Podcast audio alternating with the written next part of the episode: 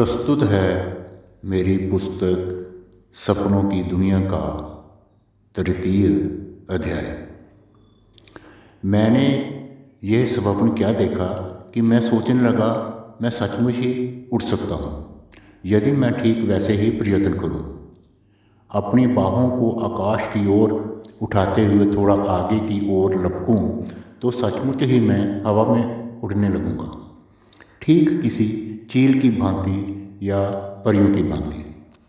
जी हाँ उस समय मेरे साथ परियाँ भी थी। जब हमारी इच्छा होती, हम घरों की छतों पर उतर जाते। जब इच्छा होती, सब छंत रूप से आकाश में विचरने लगते। सचमुच ही कितना आनंद आ रहा था। उस समय शायद इतना आनंद पक्षी, पतंगों तक को भी नहीं आता होगा। काश मैं अब भी उड़ सकूँ। मैंने उसी अंदाज में आकाश की ओर अपनी बाहें फैलाई, जिस प्रकार स्वप्न में फैलाई थी, तथा उसी प्रकार से उड़ने का भी प्रयास किया था। किंतु अफसोस कि मैं फिर उसी प्रकार नहीं उड़ सका। जब भी अपने स्वप्न की ओर ध्यान जाता है तो बहुत ही विचित्र सा लगने लगता है। वह रंग बिरंगे पंख लगाए, परियाँ और उनके संग खेलता मचलता हुआ मैं। कभी हँसते खेलते, कभी उड़ते बातें करते। मन सोचने लगता है कि क्या सचमुच ही परियाँ भी होती हैं? क्या मानव भी इस प्रकार से उड़ सकता है? अजय, क्या बताऊँ? मुझे भी कभी कभी इतने प्यारे प्यारे सुंदर एवं लुभावने स्वप्न आए हैं कि उस समय मन चाहता है कि काश ये कभी भी समाप्त न हो। मैं आयु पर्यंत इन्हीं में विचरता रहूँ, फिर भी स्वप्न तो आखिर स्वप्न ही होता है ना। मेरे विचार में बहुत हद तक आप यह तो समझ ही गए होंगे कि स्वप्न क्या है, कल्पना क्या है और यथार्थ क्या है। फ़िलहाल सर्वप्रथम आप लीजिए कुमारी हरवंश कौर के स्वप्न को। जैसा कि उन्होंने बताया है, एक बार मैं साइकिल चलाती हुई बहुत दूर तक निकल गई। रास्ते में मैंने चंद्रमा के आकार की एक बहुत ही चमकीली चीज़ देखी। जैसे ही मैं उसके पास पहुँची, मेरी साइकिल उससे टकरा गई। टकराते ही मेरी साइकिल उसमें घुस गई। तब मैंने देखा कि मैं एक सुंदर बाग में हूँ। इस स्वप्न का जो दृश्य हरबंस कौर ने वर्णित किया है, क्या ऐसा दृश्य आपको यथार्थ में फ़िल्मों के अलावा देखने को मिल सकता है। नहीं ना, सोचा जाए तो यह दृश्य एक प्रकार से कल्पना से भी बाहर है। केवल ऐसे दृश्य की सुनने पर कल्पना ही की जा सकती है। ऐसे दृश्य को हम कभी भी अपनी आँखों से यथार्थ में, अर्थात वास्तविक रूप से नहीं देख सकते। कोई भी नहीं देख सकता।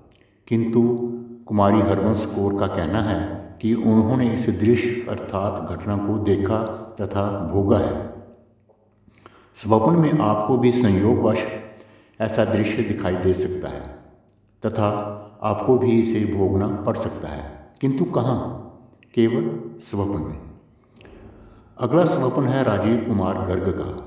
उन्हें अपनी होने वाली जीव विज्ञान की परीक्षा का पेपर दिखाई दिया, जो कि कोई वायुयान आकाश में से गिराता जा रहा था, जिसे राजकुमार गर्ग ने प्राप्त कर लिया तो आप सोचिए कि ऐसी घटना का होना कहाँ तक संभव है, जो कि राजीव जी के साथ घटी है। कहाँ? स्वप्न में। अगला स्वप्न है, ऐसी ही एक घटना कुमारी शशिवाला के साथ घटी थी उसके विषय में। उन्होंने स्कूल से आते समय रास्ते में अपने एक जूते का छोटा बड़ा होना देखा और ऐसी ही घटना विनीत दत्त जी के साथ भी घटी। जबकि उन्होंने रात को आकाश में तारे सितारे न दिखाई देने पर अपने कमरे में जाकर तरह तरह के रंग बिरंगे स्विच दबाने शुरू कर दिए, तथा इसके साथ ही विभिन्न रंग, रूप के तारे सितारे भी आकाश में दिखने लगे। किंतु जरा आप सोचिए तो ऐसा अर्थात ऐसी घटनाओं की यथार्थ में घटने की संभावना है? ऐसी घटनाएँ जागृत अवस्था में तो आँखों के सम्मुख घटती नहीं, जिनका कि ऊपर वर्णन किया गया है। फिर भी ऐसी कई घटनाएँ, कई पात्रों के समक्ष घट चुकी हैं। उन्होंने इन्हें प्रकट होते हुए देखा है, लेकिन कहाँ? स्वप्न में। चक्रवर्ती राजगोपाल आचार्य जी ने स्वप्न में वृक्ष से वार्तालाप किया तथा उसकी बातें सुनी। आपने कभी यथार्थ में मूक वस्तुओं को भी बातचीत करते देखा अथवा सुना है? नहीं ना। किंतु आपने स्वप्न में तो कई ही विचित्र दृश्य देखे हो सकते हैं, अर्थात देख सकते हैं। जिनका कि हमारे वास्तविक जीवन में दिखाई देना स्वाभाविक नहीं है। ऐसा ही कुमारी हरवंश कौर ने अपने स्वप्न का वर्णन करते हुए कहा है, मैंने चंद्रमा के आकार की बहुत चमकीली वस्तु देखी। मेरी साइकिल उससे टकरा गई। टकराते ही मेरी साइकिल उसमें घुस गई। तब मैंने देखा कि मैं एक सुंदर मैदान में हूँ। अंत में उन्होंने स्वयं ही यह भी कहा है, भला ये बताओ, इस दुनिया में कोई भी ऐसी वस्तु है जिससे टक्कर होने से मैदान बन जाए। निश्चित ही लगता है कि ऐसा संभव नहीं हो सकता। यह सब स्वप्न में ही संभव है। अतः आइए, अब हम सबसे पहले इस बात को देखें कि स्वप्न वास्तव में ही क्या है। यह कैसे आते हैं? अर्थात क्यों आता है? क्या सभी को आता है? हालाँकि इस संबंध में मैंने कई प्रतिष्ठ व्यक्तियों से वार्तालाप किया, किंतु उनके मतों की चर्चा करने की अपेक्षा मैं यहाँ वैज्ञानिक दृष्टिकोण को प्राथमिकता देना पसंद करूँगा। वैज्ञानिकों ने इस संबंध में इस तथ्य को स्वीकार किया है कि स्वप्न प्रत्येक व्यक्ति को आते हैं। यह अलग बात है कि बहुत सारे व्यक्ति आमतौर पर सुबह जागने पर अपने बहुत सारे स्वप्नों को भूल चुके होते हैं। हमें केवल वही स्वप्न याद रहते हैं जिनका प्रभाव हमारे मनोमस्तिष्क पर कुछ अधिक ही गहरा पड़ा हो।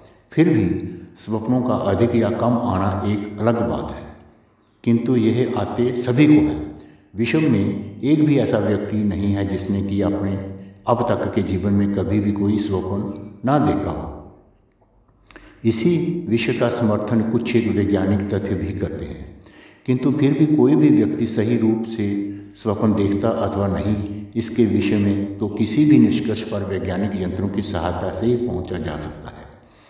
स्वप्न तो अर्धचेतना अवस्था में भी देखे जा सकते हैं, जबकि हम पूर्ण रूप से ना ही तो जागृत अवस्था में होते हैं एवं ना ही सुप्त अवस्था में। तब हमारा अवचेतन एवं चेतन मस्तिष्क, नींद एवं जागरण के बीच हिचकोले खा रहा होता है। वैज्ञानिक मानते हैं कि नींद की पाँच अवस्थाएँ होती हैं। पहली अवस्था में नींद हल्की होती है, दूसरी अवस्था में कुछ गहरी तीसरी और चौथी अवस्था में जब नींद कुछ और गहरी हो जाती है तो तब डेल्टा नाम की तरंगें उठने लगती हैं और यही तरंगें ही सपनों का आधार होती हैं। स्वप्न की अवस्था अथवा मस्तिष्क के इन तरंगों का ज्ञान अथवा विवेचन हमें ईईजी अर्थात इलेक्ट्रॉन इस फेलोग्राफ नाम के वैज्ञानिक यंत्र द्वारा ही हो सकता है। ऐसा कोई भी व्यक्ति जो कि इस बात का दावा करता है कि उसने अपने जीवन में कभी भी कोई स्वप्न नहीं देखा है तो ऐसे व्यक्ति की स्वप्न की प्यास अर्ध चेतनावस्था में पूर्ण हो जाती है। इसी तथ्य को एक अन्य तरह से भी समझा एवं प्रमाणित किया जा सकता है कि दृश्य का संबंध है हमारी आँखों से। एक तो हमारी आँखों का भी संबंध हमारे मस्तिष्क से है तथा दूसरा प्रत्येक जीवन में घटित घटना का भी स्मरण शक्ति में अर्थात मस्तिष्क से संबंध जुड़ जाता है। स्वप्न आरंभ होता है हमारे मस्तिष्क में से, यानी अब चेतन से। और हमारी आँखों के अतिरिक्त दिव्य दृष्टि के माध्यम से हमारे मस्तिष्क के चित्रपट पर चित्रित होता अथवा हमें दृष्टिगोचर होता है। किसी व्यक्ति को स्वप्न का ना दृष्टिकोण होना उसी अवस्था में संभव है, जबकि उस व्यक्ति के मस्तिष्क का वह भाग या अवचेतन सदा सुप्त अवस्था में ही रहे और ऐसा संभव नहीं हो सकता। ऐसी अवस्था में अवचेतन के सुप्त होने पर कोई भी व्यक्ति अथवा प्राणी पूर्ण पुरुष अथवा प्राणी नहीं होगा। परंतु इसी संबंध में वैज्ञानिकों ने एक ऐसे व्यक्ति को भी ढूंढ निकाला है जिसने कि अपने अब तक के संपूर्ण जीवन में कभी भी एक भी स्वप्न नहीं देखा है। अर्थात उसे मालूम ही नहीं है कि स्वप्न आखिर होता क्या है। किंतु इससे वैज्ञानिकों की पूर्व व्यक्त की गई अवधारणा का खंडन भी नहीं किया जा सकता, क्योंकि यह व्यक्ति जिसने अपने संपूर्ण जीवन काल में कभी भी कोई स्वप्न नहीं देखा, यह अपनी सारी ज़िंदगी में कभी भी सोया नहीं है। यह व्यक्ति बचपन से लेकर अब तक एक क्षण के लिए भी नहीं सोया है। इस व्यक्ति की आयु सत्तर वर्ष की है एवं यह स्पेनिश है। इसका नाम वेलेंटीना है। इस पर शराब, नशीली दवाओं अर्थात नींद की गोलियों का भी कोई प्रभाव नहीं होता। वह हमेशा शांत, सरल एवं निश्चित जीवन ही व्यतीत करता आया है। शायद इसीलिए उसे कभी नींद की आवश्यकता ना महसूस हुई हो और इसी कारण उसे कभी भी स्वप्न ना दिखाई दिया हो। कुछ भी हो, किंतु यह स्वप्न के परमानंद से वंचित अवश्य हुए स्वप्न व्यक्ति को तीन सप्ताह की आयु से ही दिखाई देना आरंभ हो जाते हैं और चार वर्ष की आयु तक पहुँचते पहुँचते इन स्वप्नों की संख्या में वृद्धि होने लगती है। इससे कम आयु के बच्चों को एक से तीन तक स्वप्न ही दिखाई देते हैं। मतलब यह है कि उनके सपनों की संख्या बहुत कम और निश्चित होती है, क्योंकि तब उनका मस्तिष्क चेतन अथवा अवचेतन इतना विकसित नहीं होता। वे मानसिक रूप से सक्रिय नहीं होते।